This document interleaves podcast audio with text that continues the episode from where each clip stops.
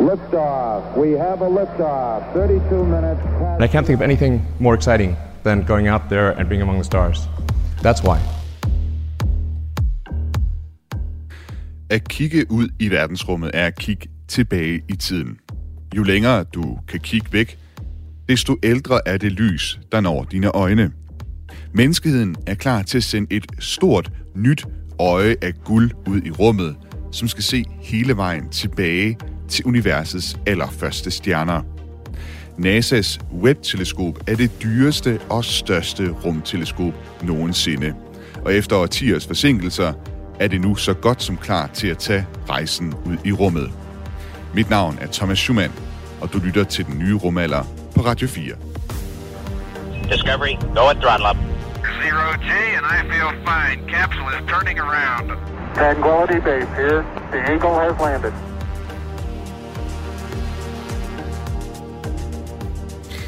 Som altid, så kan du øh, skrive ind til mig her, mens vi øh, sender den nye rumalder. Skriv ind til mig på øh, nummeret 1424. Start din besked med R4, et mellemrum, og så din besked. Og jeg kunne godt tænke mig at høre fra jer lyttere derude. Hvad håber I på, at øh, webteleskopet kan gøre os klogere på? Har I nogle mysterier om universet, som I gerne så blev løst af det her nye teleskop? Når I skriver ind, så send mig også gerne, øh, hvilken by, altså hvor i landet I sender sms'en fra, og jeres navn. Det gør det lidt sjovere at læse de her sms'er op. Nu kan jeg byde velkommen til mine øh, to gæster i dag. Thomas Greve, professor på DTU Space på Cosmic Dawn Centeret. Velkommen til dig. Tak skal du have. Og så kan jeg byde, øh, ja, jeg kan lige sige, at DTU øh, Space har været med til at udvikle og designe webteleskopet, simpelthen leveret komponenter til det her nye teleskop. Så kan jeg også byde øh, velkommen til professor ved Dark Cosmology Center på øh, Niels Bohr Instituttet, Marianne Vestergaard. Velkommen til dig også. Jo, tak skal du have. Det er en fornøjelse. Tak fordi du vil være med. Dark Cosmology Center, det skal bruge web til at forstå, hvordan de allerførste galakser i universet, de, de blev til. Og vi vender tilbage til øh, både de komponenter, som DTU Space har været med til at udvikle til øh, webteleskopet, og hvad det er for noget forskning, som øh, øh, Marianne, du også øh, kommer til at skulle øh, bruge øh, webteleskopet til. Men jeg kunne godt lige tænke mig at starte udsendelsen med, hvad jeg kalder kosmisk po- poesi, eller man kunne måske også sige en slags øh, indgangsbøn. The cosmos is all that is, or ever was, or ever will be. Our contemplations of the cosmos stir us. There's a tingling in the spine, a catch in the voice, a faint sensation as if a distant memory of falling from a great height. We know we are approaching the grandest of mysteries. Ja, stemmen du hørte her, det er altså fra den amerikanske astrofysiker og videnskabsformidler Carl Sagan i øh, indledningen til den serie, der hedder Kosmos fra 1980. Oversat til dansk, det han siger, det er, Kosmos er alt, der findes og nogensinde har været til, og til altid vil være. Vores refleksioner om kosmos vækker noget i os. Det giver kuldegysninger op i ryggen, så det kan høres i stemmen. Det er en svag fornemmelse, som om det var et fjernt minde. Et fald fra en stor højde. Vi ved, vi står over for de største mysterier. Marianne Vestergaard, er det også sådan den fornemmelse, du sidder med, når du reflekterer over, hvad webteleskopet kan åbenbare? Ja, det vil jeg nok sige. Det var bare lige nu her, hvor jeg hørte Carl Sagans stemme, selv der fik jeg kuldegysning. så jo, det er det altså. Øh, jeg vil sige, nu har jeg også prøvet at sidde på et, øh, helt alene på et stort teleskop og sidde og fange små lysglimt fra meget fjerne kvasarer, som er øh, ny, hvad kan man sige, babygalakser øh, øh, i det tidlige univers. Og det har også været sådan en, en lidt, øh, er næsten en helt øh, fredfyldt øh, tinkling fornemmelse, fordi man sidder der og tænker, hold da op, du sidder faktisk her og fanger små lysglimt, som har været på, altså på en kæmpe rejse igennem hele universet, og du får lov til at fange dem og øh, får lov til at finde ud af, hvordan de her objekter eller, eller galakser, hvad, hvad de kan fortælle os omkring øh, deres liv, og hvordan de blev født, og hvordan de udvikler sig. Altså det er sådan, og så nu her, hvor vi så skal til at observere forhåbentlig de allerførste galakser, som blev dannet i universet, øh, jamen det er jo stort, ikke? Altså, og vi er meget spændte. Der er mange af os, der er meget spændte, selv her i Danmark. Thomas Greve, er det også sådan øh, den mavefornemmelse, du sidder med her cirka en, øh, lidt over en uges tid, før at øh, web forhåbentlig sendes øh, i rummet? Ja, bestemt. Øh, altså James Webb-teleskop er for mig det ultimative udtryk for menneskets trang til at forstå universet og vores plads i det, og, og dermed også vores ophav. Øh, og den her trang, det er en trang, som vi kan komme udenom, øh, og den kan komme til udtryk på mange måder. Det kan være i, i kunst, i litteratur, men også så sandelig også i, i naturvidenskab. Øh, og hvad hedder det? Øh, så, og det, det er også en, en trang, som vi alle sammen deler, øh, hvad enten man er en astronom eller, eller noget andet. Øh, så det for mig det er også et, et stort fælles menneskeligt projekt, øh, som vi har søsat her. Og øh, som vil gøre os klogere på øh, ja, vores ophav, vores plads i universet, hvor vi kommer fra og hvor vi skal hen.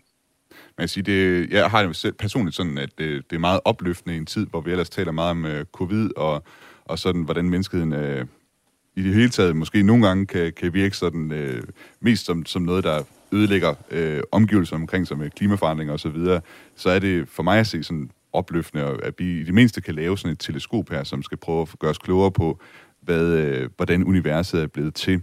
Øh, Marianne, du arbejder på Dark Cosmology Center på Niels Bohr Instituttet. Øh, jeg synes, øh, den titel på det center, det lyder næsten som øh, navnet på en genre af elektronisk musik.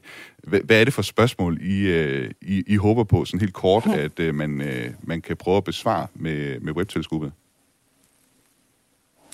Uh, ja, vi, det lyder godt nok meget sådan dystert, men uh, noget af det, som vi uh, fokuserer på, det er øh, hvad kan man sige, objekter, som er for eksempel sådan noget som mørk stof og mørk energi, og så også sorte huller, ikke? så det er der navnet er, så det er ikke fordi, vi er specielt dystre. Mm. Men øh, øh, vores forskning, der er, de dækker helt fra at øh, observere, hvordan stjerner for eksempel, øh, når de eksploderer, når de dør, hvordan de kan danne øh, støv øh, og tunge grundstoffer, som er noget af det, som netop er grundstenene for øh, liv i universet også. Ikke? Øh, der er også øh, en del mennesker, som øh, inden for DAC, som arbejder med øh, øh, neutronstjerner, som øh, tørner sammen, øh, hvor vi kan se øh, netop øh, gravitationsbølgedetektioner, og øh, de kan så sammenholde det med observationer fra web til at finde ud af, hvordan de her tungere grundstoffer faktisk bliver dannet, både i de første øh,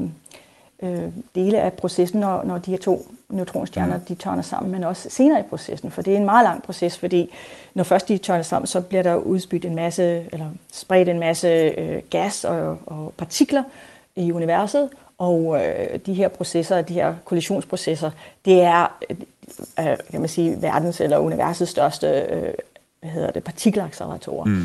Og øh, der skal meget energi til at få dannet nogle, nogle af de her meget specielle øh, tunge grundstoffer, såsom platin og, og guld og den mm. slags. Så, øh, og det er det, man er meget optaget af. Så er der også øh, folk arbejder med at forstå, øh, hvordan de første galakser bliver dannet, hvordan de udvikler sig, øh, og hvordan man så også kan bruge, at, øh, som vi måske nok har hørt, at Einstein siger, at øh, alt stof i universet, det vil øh, få rummet til at krumme. Og det kan så, når rummet krummer, så vil lyset, der passerer igennem, det vil så blive afbøjet, fordi det følger simpelthen bare rummet. Og det, den øh, effekt der, det, som er sådan en gravitas, gravitationel linseeffekt, den kan man så bruge til at finde ud af, hvor meget materiale der er, og hvor det ligger. Og det er også noget af det, som øh, folkene bruger til at øh, hedder det, finde ud af, hvor det mørke stof er, mm. og hvor, hvor der er noget, noget almindeligt stof, som vi måske bare ikke kan se, fordi det ikke, øh, enten ikke lyser, eller fordi det lyser så lyssvagt, at vi ikke kan, kan detektere det helt så, så godt. Og så det, jeg selv arbejder med, det er så øh, sorte huller, ja. hvor øh, det har stor betydning for, øh, hvornår de blev dannet, og hvordan de faktisk blev dannet, fordi øh, nogle af de øh, meget fjerne aktive galaksekerner, eller kvasarer, som man kalder dem, de er, det, øh, deres energikilde er et kæmpe tungt sort hul. Og øh, vi kan se, at de er meget tunge ude i de allertidligste øh, kvasarer og aktive galaksekerner, og de galakser, hvor vi ikke kan se dem i.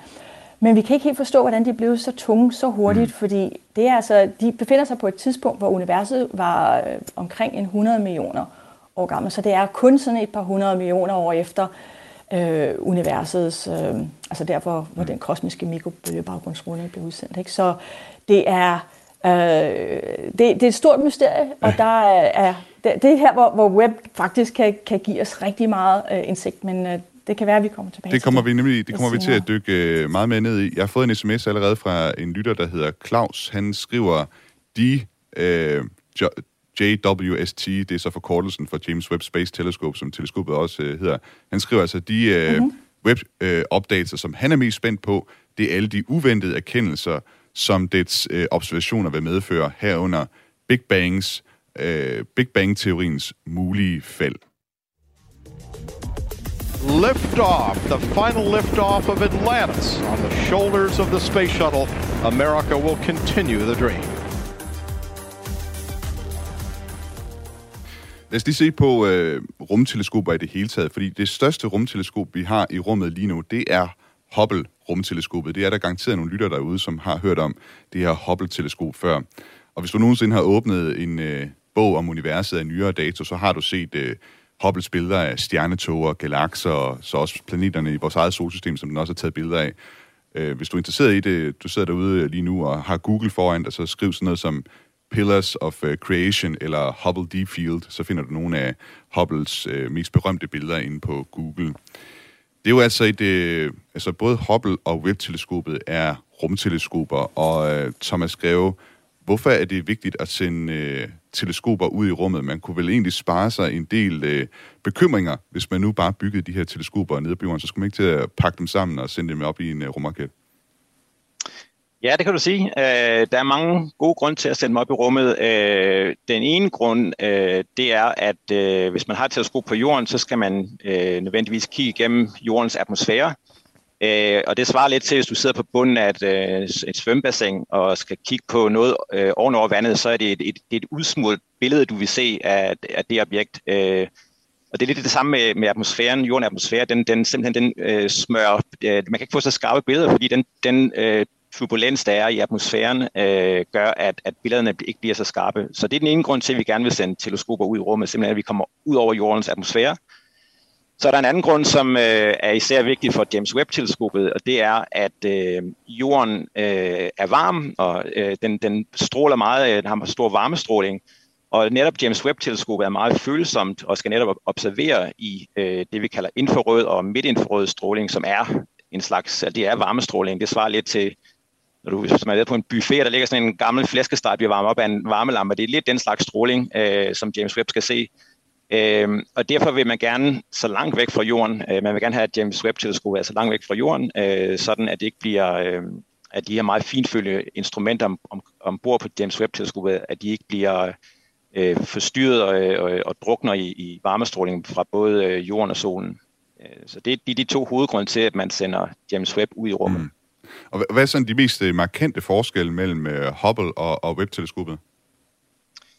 Altså den ene ting er, er størrelsen, så, så Hubble øh, har en spejldiameter på 2,4 meter, øh, mens øh, Webb-teleskopet har en, en spejldiameter på 6,5 meter. Øh, og det svarer til, at spejlet er syv gange større på James Webb-teleskopet, end det er på Hubble.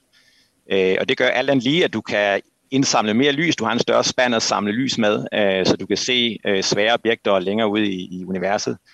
Øh, den anden forskel er så også, at hvor Hubble er et, det, vi kalder et, et optisk teleskop, Hubble er optimeret til at kunne se ultraviolet stråling og optisk øh, stråling. Det er det, det, det lys, vi kan se med vores øh, egne øjne. Øh, så er James Webb optimeret til at se den her varmestråling, jeg talte om, øh, altså længere ud i det neanforrøde og midtinforrøde. Der er en smule overlap, altså Hubble kan godt se lidt ind i det neanforrøde, og James Webb kan faktisk også godt se lidt ind i de, ind i de optiske, men, men de er optimeret til at, at, at studere øh, to forskellige områder af, af det elektromagnetiske spektrum. Og nu siger du øh, det her med, at det er et infrarødt kamera. Det, jeg, jeg har forstået det sådan, at det her med, at det er et infrarødt kamera, så er det meget, meget sensitivt over for, for varme, som du også var lidt inde på med jorden. Ja. Altså, øh, teleskopet skal være forholdsvis øh, koldt, og jeg kan forstå, at DTU Space har bidraget til øh, webteleskopet med en, en slags øh, kølemekanisme. Kan du lige fortælle, hvor, hvor, hvorfor er det, det er så vigtigt, at det er, det er så koldt, det her øh, teleskop? Ja, øh, så jeg, jeg vil lige starte med at fortælle, hvad det er, vi har bidraget. Så det, det er måske ikke helt præcist at sige, at det er en, det er en kølemekanisme. Det, som DSU har, har bidraget med i samarbejde med, med, med danske firmaer, det er, at vi har designet og udviklet øh, seks øh, kulfiberrør, som holder et af instrumenterne om, om, ombord på øh, øh, James Webb. Øh, det er den ene ting, og så den anden ting har vi været med til at udvikle øh, noget termisk indpakning af, af et af instrumenterne. Øh, så det, det, det er det, vi har teknologisk har bidraget med fra, fra DTU Space side. Øhm, og så sagde du, undskyld Thomas, så var det andet spørgsmål, du spurgte. Der, det var, hvorfor, hvorfor, det er, altså, hvorfor det er så afgørende, det her med, at det er så koldt, øh, teleskopet.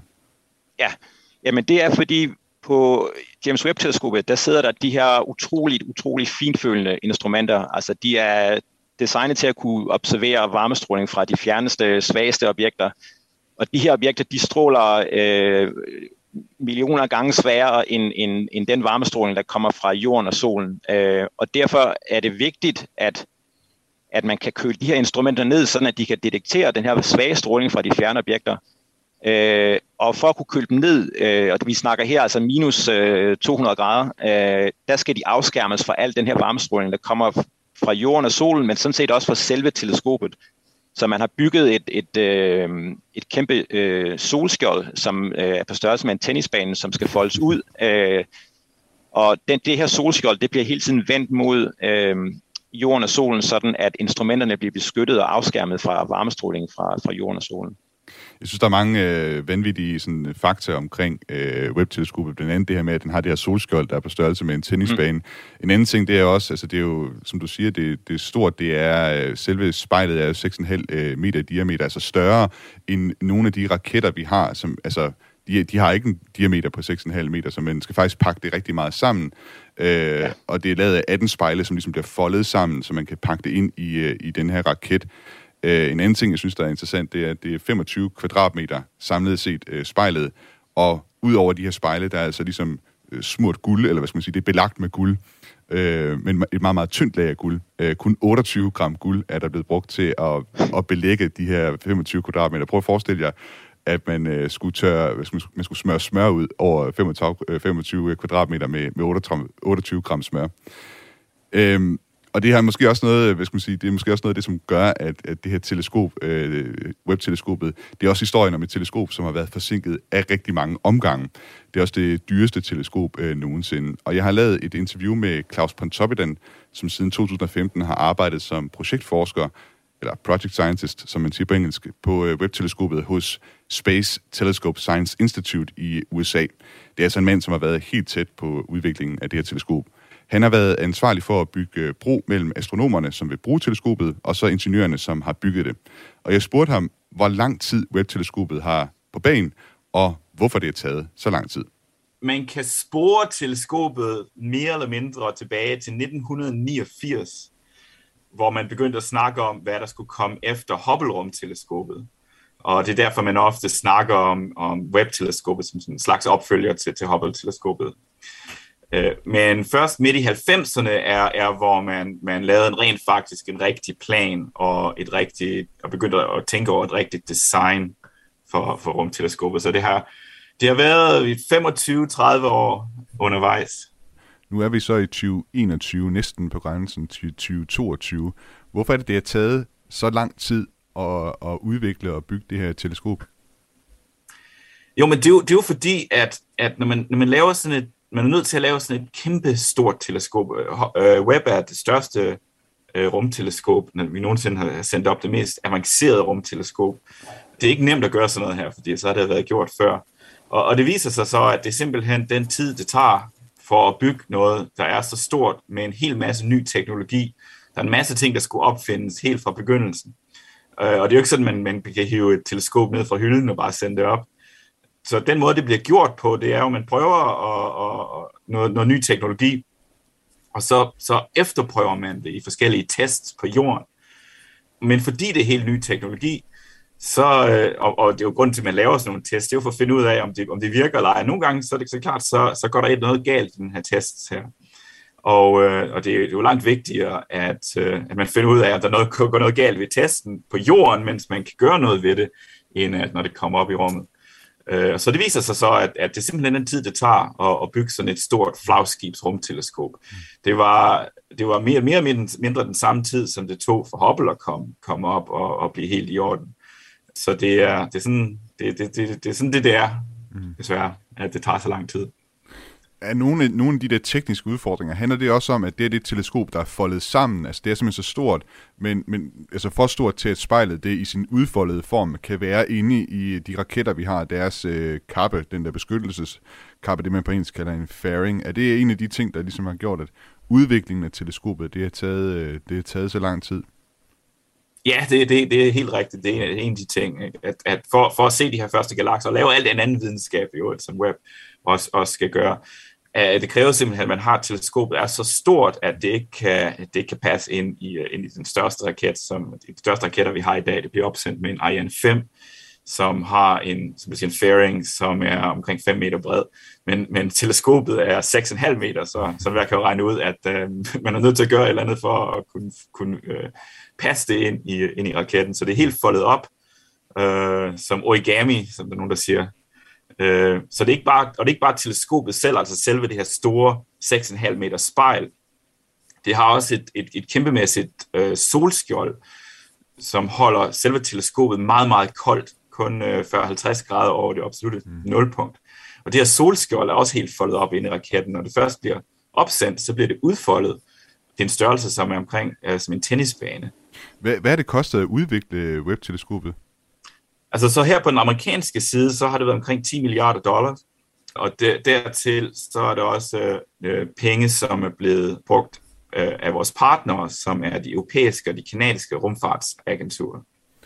Nu, nu har jeg forstået, at den rolle, du har haft på øh, Space Telescope Science Institute, det har sådan været at være et slags bindeled mellem ingeniørerne, der bygger teleskopet, og så de astronomer, der rent faktisk skal have noget videnskab ud af det her teleskop.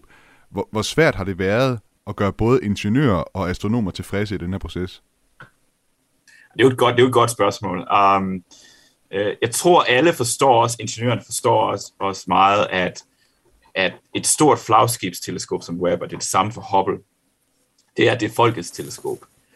Øh, altså ikke bare, at der er mange skatteydere, som har, har betalt for teleskopet, men også, at, at alle i verden har adgang til teleskopet i den, for, i den forstand, at alle kan, kan øh, ansøge om tid på teleskopet. Øh, alle videnskabsfolk rundt omkring i verden, og det inkluderer Danmark også jo. Øh, og, og der, der er en del danskere, som har tid på teleskopet. Øh, der er tusindvis af forskere, som, som vil, vil få tid på teleskopet i, i løbet, ret løbet af det første år. Og så det, det har vi alle sammen forstået fra begyndelsen, at det er det, der er vores formål. Øh, og det betyder jo så, at, at, at den måde, man udvikler teleskopet på, er, er som et brugerteleskop. At, at vi, skal ud, vi har skulle udvikle en masse software og, og, og redskaber, som en forsker ude i, ude i verden kan bruge teleskopet uden at nødvendigvis skulle sætte sig ind i alle de tekniske detaljer, øh, så, vi, så vi kan gøre det så nemt som, som, for dem som muligt. Um, og, og, og enhver forstår også, at, at det bedste videnskab, man får ud af sådan et teleskop, det kommer jo af, at der er mange, der har adgang til det, så, så vi ikke udelukker nogen, som har en eller anden fantastisk god idé derude, øh, for at kunne bruge teleskopet. Ja, det var altså Claus Pontoppidan, projektforsker på Space Telescope Science Institute i USA, vi hørte her. Mens vi hørte klippet, så tikkede der en øh, uh, sms ind fra Nils, som skriver, vi vil gerne vide alt, der det driver værket. Vi bor på paradisjorden, den levende planet. Den er vi ved at ødelægge. Derfor har nogen travlt med at komme væk, før det hele bryder sammen. Jeg tror ikke, vi vil være særlig populære at få ud i rummet, skriver Nils altså. Øhm, og jeg ved ikke, om han med det mener, at øh, man måske skulle bruge kræfterne på, øh, og de her milliarder, man har brugt øh, for eksempel på webteleskopet, på noget andet. Øh, Marianne øh, Vestergaard, øh, hvad, hvad tænker du, kan du måske prøve at sætte nogle ord på, hvad, hvad der er værdien i, i sådan et teleskop her, for øh, også øh, almindelige mennesker, som ikke er astrofysikere? jo, tak skal du have. Øh, jeg vil sige, der er jo der er rigtig mange aspekter af det. Øh, man kan selvfølgelig altid øh, have den der lidt øh, tvivlsom, øh, lidt tvivl, når det er, man hører om, at der blev brugt penge på øh, teleskoper eller, eller satellitter, som skal, skal op og lave noget, så, hvor man tænker, er det noget, der hjælper os lige nu og her? Vi har jo også ikke kun problemer med klimaet og, øh, øh, hvad hedder det, og sygdomme for eksempel. Nu kan vi bare se den her pandemi, men også altså, der er jo kræftsygdomme og sådan noget, som vi gerne vil øh, forsøge at, at eradere. Men øh, der er også den aspekt af det, at øh, øh, astrofysik eller forskning i rummet er også med til at udvikle vores teknologier. Mm-hmm. Og er også med til at, øh, hvad hedder det, som du selv siger, det der med, at jamen, hvorfor, hvorfor tænder folk julelys, når nu at øh, elpriserne er så høje? Ikke? Jamen, det er også et lys i mørket. Ikke? At vi øh, har noget at glæde os til. Vi har, Marianne, undskyld, ja. undskyld, jeg lige afbryder dig. Jeg bliver nødt til at lige at bede dig om at, at, at lige at, at holde den uh, tanke, du, du har her, fordi uh, vi skal lige om på den anden side af nogle uh, Radio 4-nyheder, som, uh, som kommer her. Men uh, Vi vender tilbage til, til dine pointe, når vi lige har hørt uh, Radio 4-nyhederne, som, uh, som kommer nu. Tranquility Base here. The Eagle has landed. I believe our future depends powerfully on how well we understand this cosmos in which we float like a mote of dust in the morning sky. Om en lille uges tid bliver verdens største rumteleskop sendt i rummet, NASA's Webb-teleskop. Det skal opfange lyset fra universets allerførste stjerner og måske besvare spørgsmålet, om vi er alene i universet. Det er altså de helt urgamle spørgsmål, som Webb skal prøve at besvare. Med mig i studiet i dag, der har jeg Thomas Greve, professor på DTU Space og professor ved Dark Cosmology Center på Niels Bohr Instituttet, Marianne Vestergaard. Mit navn er Thomas Schumann, og du lytter til den nye rumalder på Radio 4. Houston Discovery, go ahead. Discovery, go at throttle up. And Discovery Houston, we've got a good picture of Steve. Roger roll, Discovery.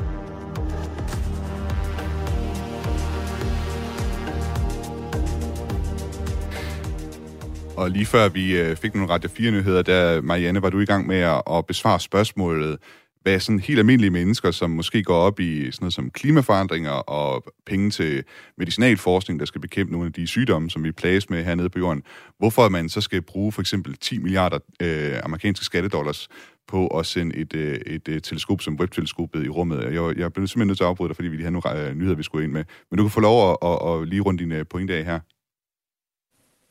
Jo, tak skal du have, Thomas. Øh, jamen, jeg forstår godt øh, den tankegang, at man, hvorfor bruger man ikke alle pengene på at øh, få en bedre verden for os?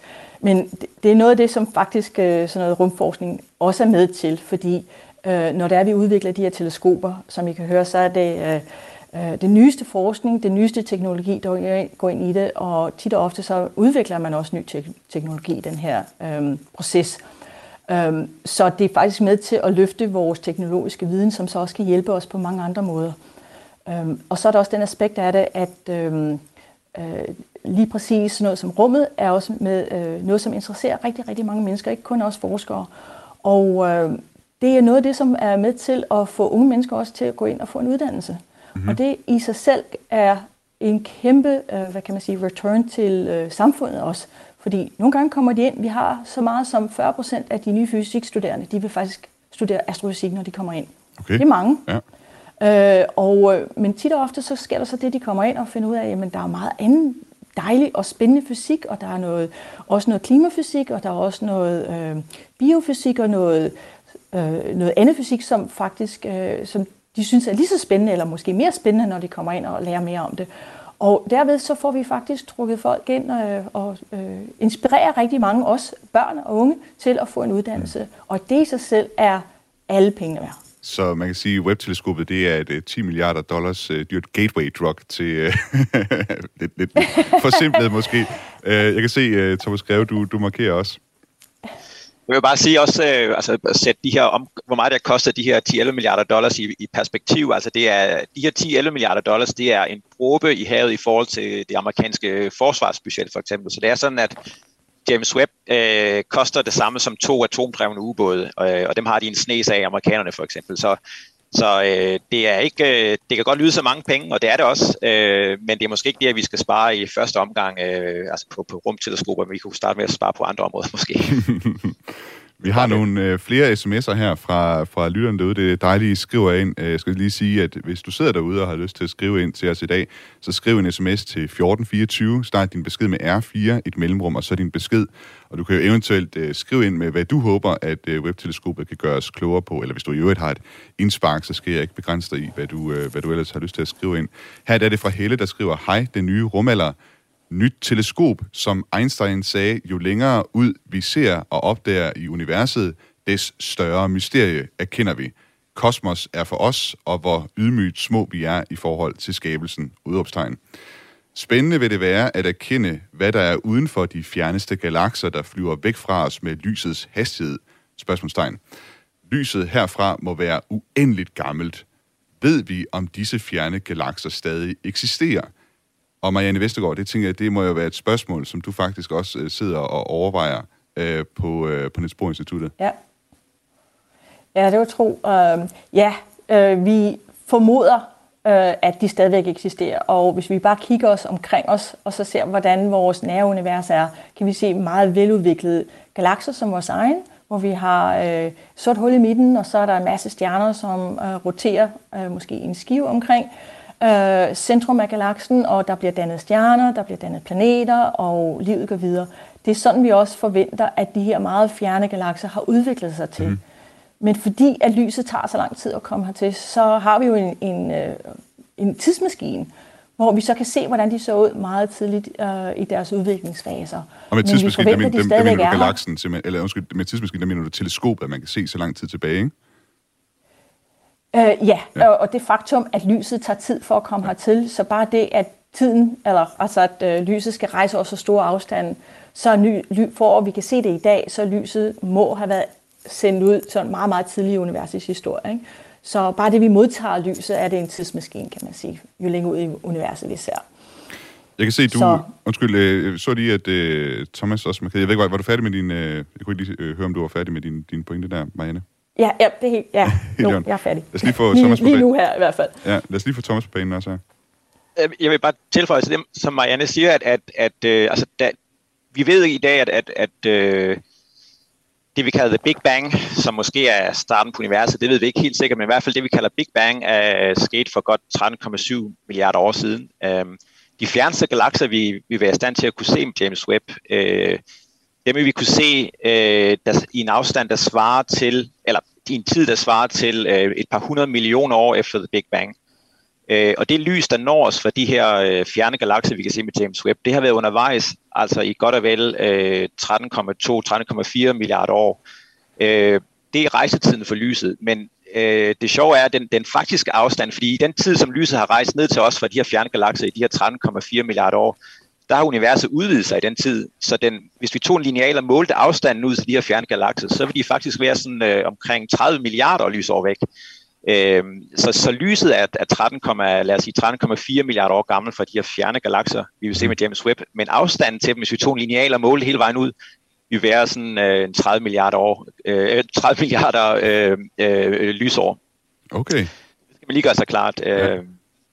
Ja. Jeg Men håber... det er, som Marianne siger, en, en tidsmaskine, ja. ja jeg, jeg, James Webb. Jeg håber, Helle derude, der, der sidder og lytter, at øh, hun, øh, hun, hun bliver lidt klogere på, på sit spørgsmål her.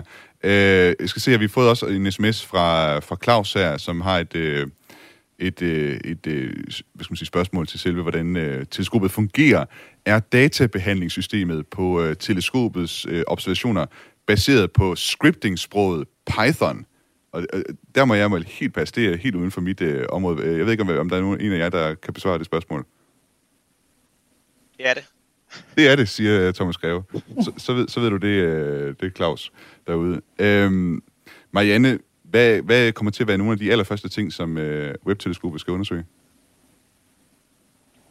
Øh, der er faktisk en, øh, en lang suite af, øh, på godt dansk, øh, af ting, den skal undersøge, så, fordi den har med den meget, øh, den har som sagt, den er meget, meget lysfølsom øh, i et andet bølgelængdeområde, og faktisk er det sådan så, at det svarer til, at vi øh, nu får ikke bare et ny øh, øh, kameratelefon, sådan øh, version 15, iPhone 15. vi får den nyeste teknologi, men vi får altså også, øh, at det her eller altså at, øh, vores nye iPhone her, den har også øh, nogle briller, vi kan sætte på, som gør, at vi kan se ting, som vi ikke kan se med vores blotte øje. Mm. Fordi vi netop kan se den her varmestråling, som gør, at vi kan se øh, for eksempel igennem meget øh, tunge tæpper af øh, gas og støv. Og det vil sige, at vi kan se, hvordan nye stjerner bliver dannet, hvordan planeter bliver dannet, øh, som ellers tidligere, for eksempel Hubble, man ikke kan se, fordi Hubbles øh, følsomhed er ikke i det bølgelængdeområde. Mm. Og så det vil svare til, at vi nu har nogle, øh, lidt ligesom røntgenbriller, ligesom øh, Supermans røntgenbriller, det er bare ikke så røntgen nu, det er så ude i varmestråling, man kan se igennem noget af alt det der tætte gas og støv. Øh, og det er jo så lige præcis det, at man så kigger i et nyt bølgelængdeområde, man ikke har kunne se før, fordi de stråler, eller den stråling kan ikke nå ned igennem vores atmosfære.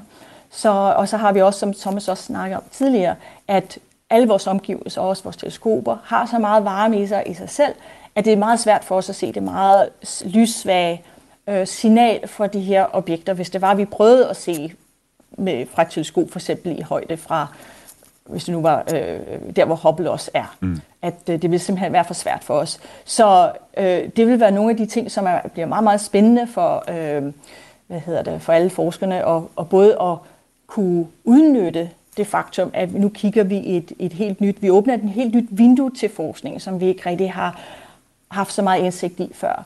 Øh, og teleskopet har en stor rumlig opløsning, det vil sige, at den kan skælne detaljer, som øh, hvad hedder det, øh, teleskoper for eksempel på jorden ikke kan. Øh, netop på grund af, at den ikke er, er teleskopet ikke er gemt bag en atmosfære, som Thomas snakker om tidligere. Øh, så det gør faktisk, for eksempel hvis vi kunne tage og lave en, øh, en fodboldbane på månen, og så placere en astronaut i hver sit øh, fodboldsmål med en lygte, øh, som så skinnede ned mod jorden, så vil øh, man faktisk kunne skelne de to øh, øh, lyspletter fra okay. hinanden. Jeg ved ikke, folk kan, de ved jo nok, at øh, hvis de står ude på vejen øh, en, en mørk nat, og så kan se en meget fjern bil komme. I starten af, hvor man ser bilen, så ser man faktisk kun et lysglimt, og så som bilen kommer tættere og tættere på en, så kan man begynde at se de to lygter fra bilen. Og det er det, der svarer til, at man har en, en rummelig opløsning, hvor man faktisk kan se, at der er to lygter. Og det er det, som øh, James Webb vil kunne se, at fra overfladen af månen, hvis nu vi havde øh, teleskopet på jorden, eller lige over vores atmosfære, så vil den faktisk kunne se, at der er to lyspletter, uh, det der svarer til hver ende af en fodboldbane. Så øh, det faktum gør, at selv tætte eller nærgalakser, som er tæt på os, der det, bliver det meget, meget vigtigt og meget spændende at se de her nye detaljer, som vi ikke har kunne se før i et bølgelængdeområde, vi heller ikke har haft adgang til. Så de nye ting, som James Webb vil gøre allerførst, det er lige fra at se på, øh, hvad der sker i vores egen galakse, med stjerner og øh, hvad hedder det, nydannede stjerner og nydannede planeter, til helt ud i de første galakser. Så øh, der er et, et kæmpe, hvad kan man sige, et, et kæmpe, hvad hedder det, buffet at tage af her. We all want to live in like you know that Star Trek, Star Wars world where you know you jump in your X-wing and you go cruise around among the planets. Like who doesn't watch one of those movies and imagine it, right? Som jeg sagde tidligere, så er historien om øh, uh, Webb-teleskopet, udover dens øh, mange uh, fortræffeligheder i forhold til, hvor langt ud i universet den rent faktisk skal se, så har en af udfordringerne været, at den jo det meste af sin tid har, øh, og nok også det meste af sin, sin levetid i det hele taget, har øh, brugt tiden nede på jorden, øh, fordi det har været forsinket igen og igen. Øh, det har ligesom været øh, mange af de historier, der har været om, om det her teleskop. Øh, jeg var inde og læse på det, sådan udviklingen af det, fra man startede i 90'erne øh, med at have idéerne til det her teleskop. Der havde man første gang sat en dato til 2007, da man ville øh, sende det op, og sidenhen så er det bare blevet forsinket igen og igen af flere øh, forskellige årsager. Nu er teleskopet så faktisk i Fransk Guinea i øh, Sydamerika, hvor det skal sendes i rummet fra, og man havde altså regnet med, at det skulle opsendes allerede på onsdag. Det er så blevet skubbet øh, lige med to dage, så det tidligst kan blive sendt op øh, juleaftensdag, øh, på grund af nogle problemer, som teknikerne de opdagede mellem raketten og så selve øh, teleskopet. Det er nok ikke de allerstørste problemer, når det nu kun er to dages øh, forsinkelse, der, der er sket her. Øh, Thomas Greve fra øh, DTU Space. Øh, hvad, øh, nu, nu, nu er den jo ligesom pakket sammen og klar til at blive sendt afsted. Øh, fra at vi, den bliver, hvad skal man sige, står på affyringsrampen, og den så er klar til at sende data ned til jorden. Hvad kan der gå galt i, øh, i det tidsrum? Oh, hvor skal vi starte? Der kan gå så meget galt. Øh, vi skal nok starte med opsendelsen, øh, så den skal, som Claus på toppen nævnte, så skal den sendes op med øh, det europæiske rumagentur's, øh, en af deres raketter, der hedder Ariane 5. Øh, de har en rigtig god øh, track record, så det er sådan, at omkring 95,5 procent af alle opsendelser, der er blevet foretaget med den her Ariane 5-raket, de har været succesfulde. Men det betyder så stadigvæk, at der er 4,5 procent af dem, der ikke går så godt. Øh, så vi må krydse fingre for, at øh, at det går godt med opsendelsen. Og jeg er ikke så bekymret for opsendelsen. Jeg, det skal nok gå øh, uden problemer. Det jeg kunne være bekymret for, det er så alt det, der skal ske bagefter. Det er sådan, at, at øh, en halv time efter, at den er blevet øh, sendt op, der øh, teleskopet, som sidder oppe i toppen af, af raketten, øh, det øh, adskiller sig fra selve raketten, og så begynder det sin, sin rejse ud mod øh, halvanden million kilometer væk fra jorden. Øh, og, i den, og det tager cirka en måned at rejse de halvanden millioner kilometer øh, væk fra jorden. Den skal ud til et punkt, vi kalder Lagrange punkt 2, som er et meget specielt punkt, øh, hvor den kombinerede tyngdekraft fra jorden og solen øh, ligesom balancerer øh, centrifugalkraften fra teleskopets kredsløb øh, omkring solen.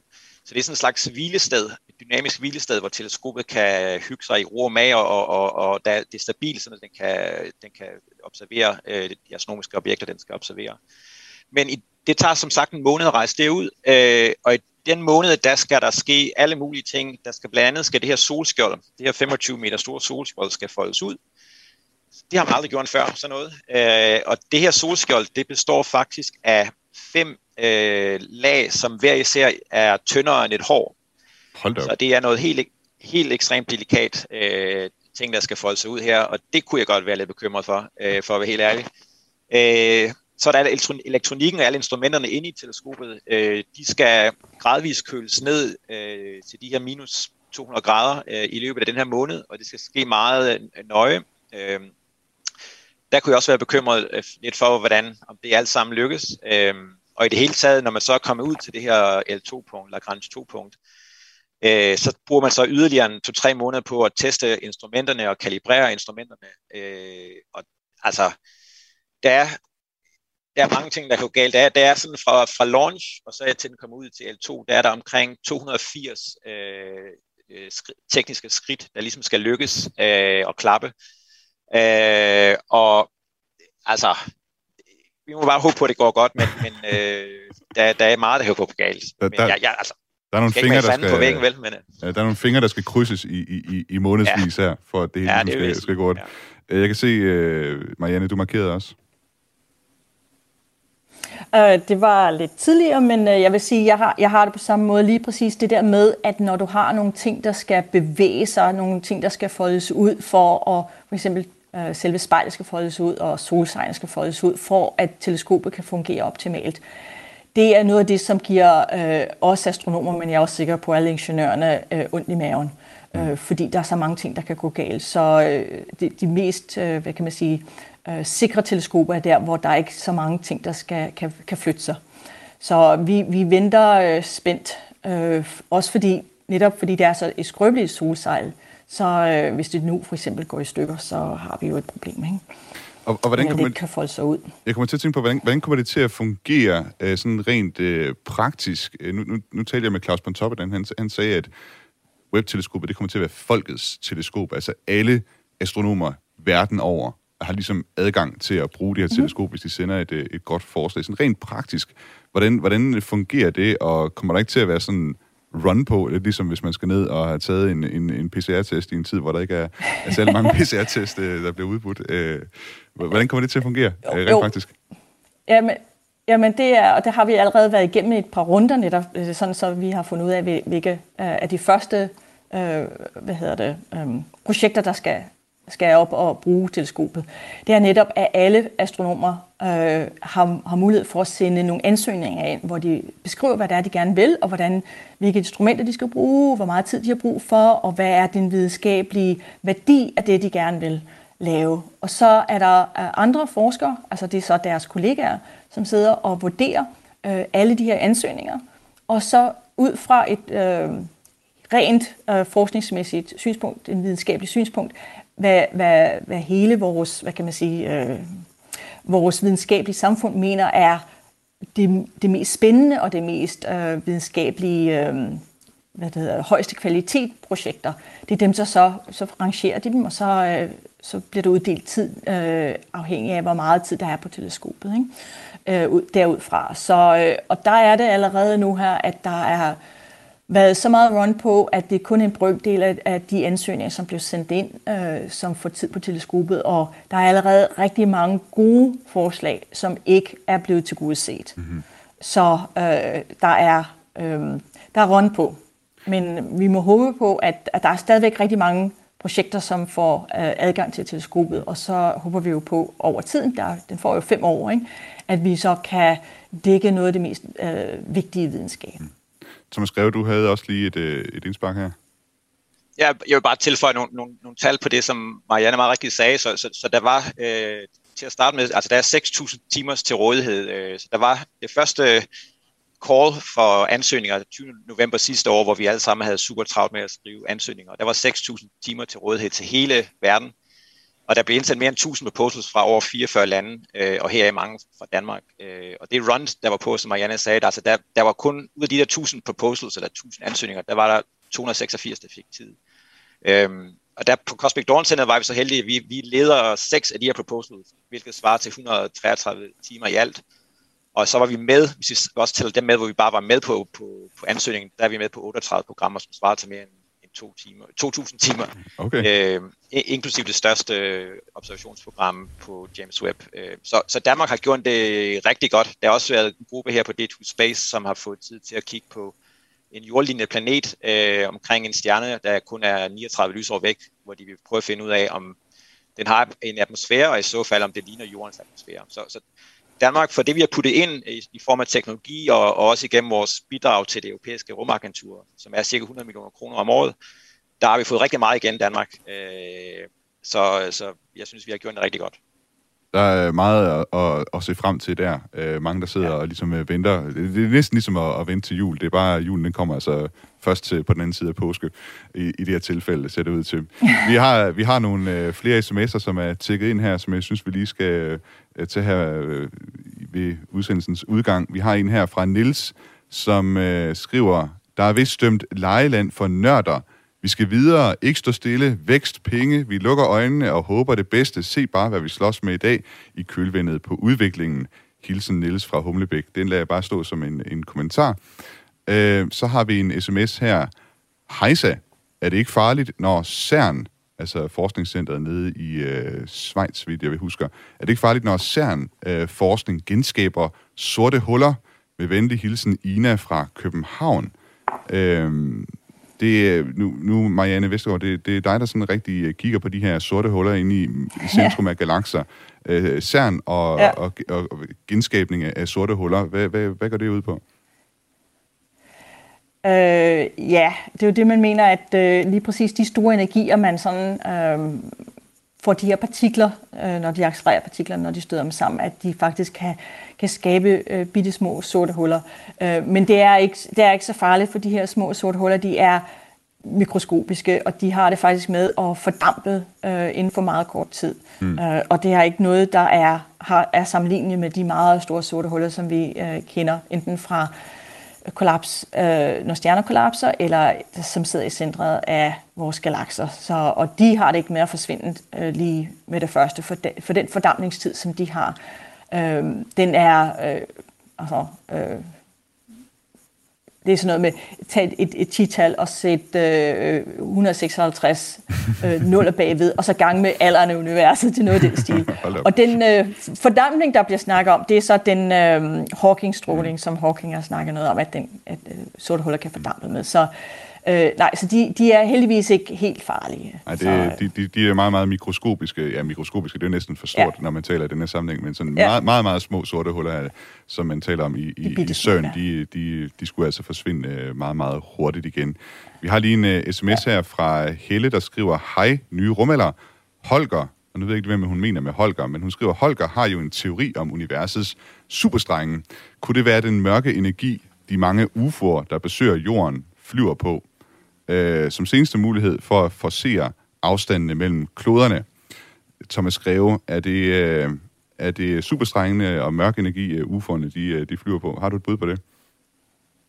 Ja, øh, mit bud er nej. øh, øh, altså, øh, altså så, så, så de her kosmiske superstrenge, det er nogle teoretisk mulige øh, kosmiske strukturer, men de er overhovedet ikke observeret, og, og øh, jeg er bestemt ikke overbevist om, at de eksisterer. Og det gælder lidt det samme med de her UFO'er. Jeg ved godt, der har været meget op i øh, både på Twitter og medierne omkring øh, øh, de her øh, UFO'er, som øh, de amerikanske flyvåben har identificeret, og der er også nedsat en NASA-kommission, der skal kigge på dem. Og de har sagt, det der kom ud af den kommission var, at ja, der er noget, vi ser, som vi ikke rigtig forstår, men det er bestemt ikke det samme som at sige, at det er, at det er extraterrestrials. Så, så øh, der er ingen sammenhæng mellem kosmiske superstrenge og så UFO'er. Det er i hvert fald mit stærke bud, og jeg tror hverken kosmiske superstrenge eller UFO'er, hvis det altså extraterrestrials er øh, af det, vi har set. det, det man siger ikke, at der ikke findes øh, aliens derude, men jeg tror bare ikke, de, det er ikke det, noget af det, vi har set her på jorden. Men det, det kan være, at jeg tager fejl. Jeg, jeg synes, det var en fin øh, blanding, Helle her har lavet af sådan lidt, øh, den, den ja. spekul- spekulative ende af, af, af fysikken, yes. og så den øh, spekulative ende af, hvad skal man sige, øh, liv i, i universet, hvorvidt det har besøgt jorden eller ej. Mine gæster i dag, det øh, har været Thomas Greve, der er professor på DTU øh, Space og professor ved Dark Cosmology Center på Niels Bohr Instituttet, Marianne Vestergaard. Tak til jer begge to, fordi I har været med i øh, den nye rumalder i dag og gør os klogere på øh, webteleskopet. Og vi krydser fingre alle sammen de næste seks måneder og håber på, at det hele det, øh, det lykkes. Tak fordi I har været med. Tak. Tak skal du have. Og øh, jeg vil også sige tak til jer, der har lyttet derude og skrevet ind. Det er altid dejligt at få så mange øh, gode sms'er fra jer alle sammen derude. Det gør altså sådan et program som det her noget sjovere at lave. Du, du har øh, lyttet til den øh, nye rumalder på Radio 4. Mit navn er Thomas Schumann. Jeg fik lige at vide i min øresnegl, at øh, Holger, der blev omtalt før, det var Holger Bæk Nielsen. Programmet er tilrettelagt af Frederik Lyne. Min redaktør er Camilla Høj Eggers. Musikken, du har hørt, den er lavet af Test Shot Starfish. Nummeret det hedder Resonator. Du kan finde det inde på Spotify eller Apple Music. Skriv til mig på øh, den nye rumalder med indspark eller forslag til udsendelser. Indtil vi høres ved igen, så vil jeg ønske en god uge. Ad Astra. It's about believing in, in the future and, and thinking that the future will be better than the past. Um, and I can't think of anything more exciting than going out there and being among the stars. That's why.